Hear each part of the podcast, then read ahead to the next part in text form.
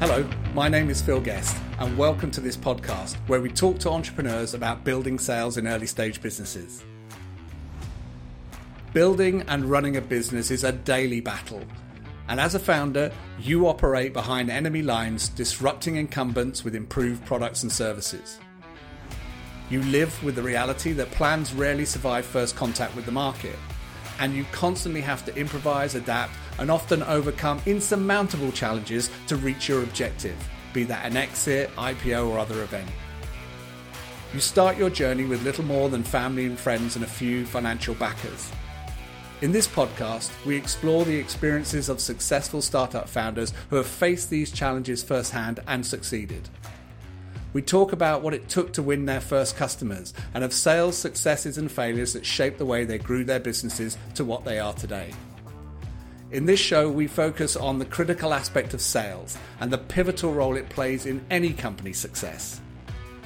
After a successful corporate career, I transitioned to working for technology startups where I experienced the roller coaster ride that is life in an early stage business firsthand. After joining my first startup, I recognized that the operating environment and team spirit were very similar to the career that I embarked on as a younger man, serving as a Royal Marines commando. In a startup, the fluidity of every situation means that things rarely go to plan and the need to continuously improve, adapt, and overcome is a core tenet for building any new business. I've been the first salesperson on the ground in several businesses searching for product market fit and have played a role in the success and failure of building several new companies.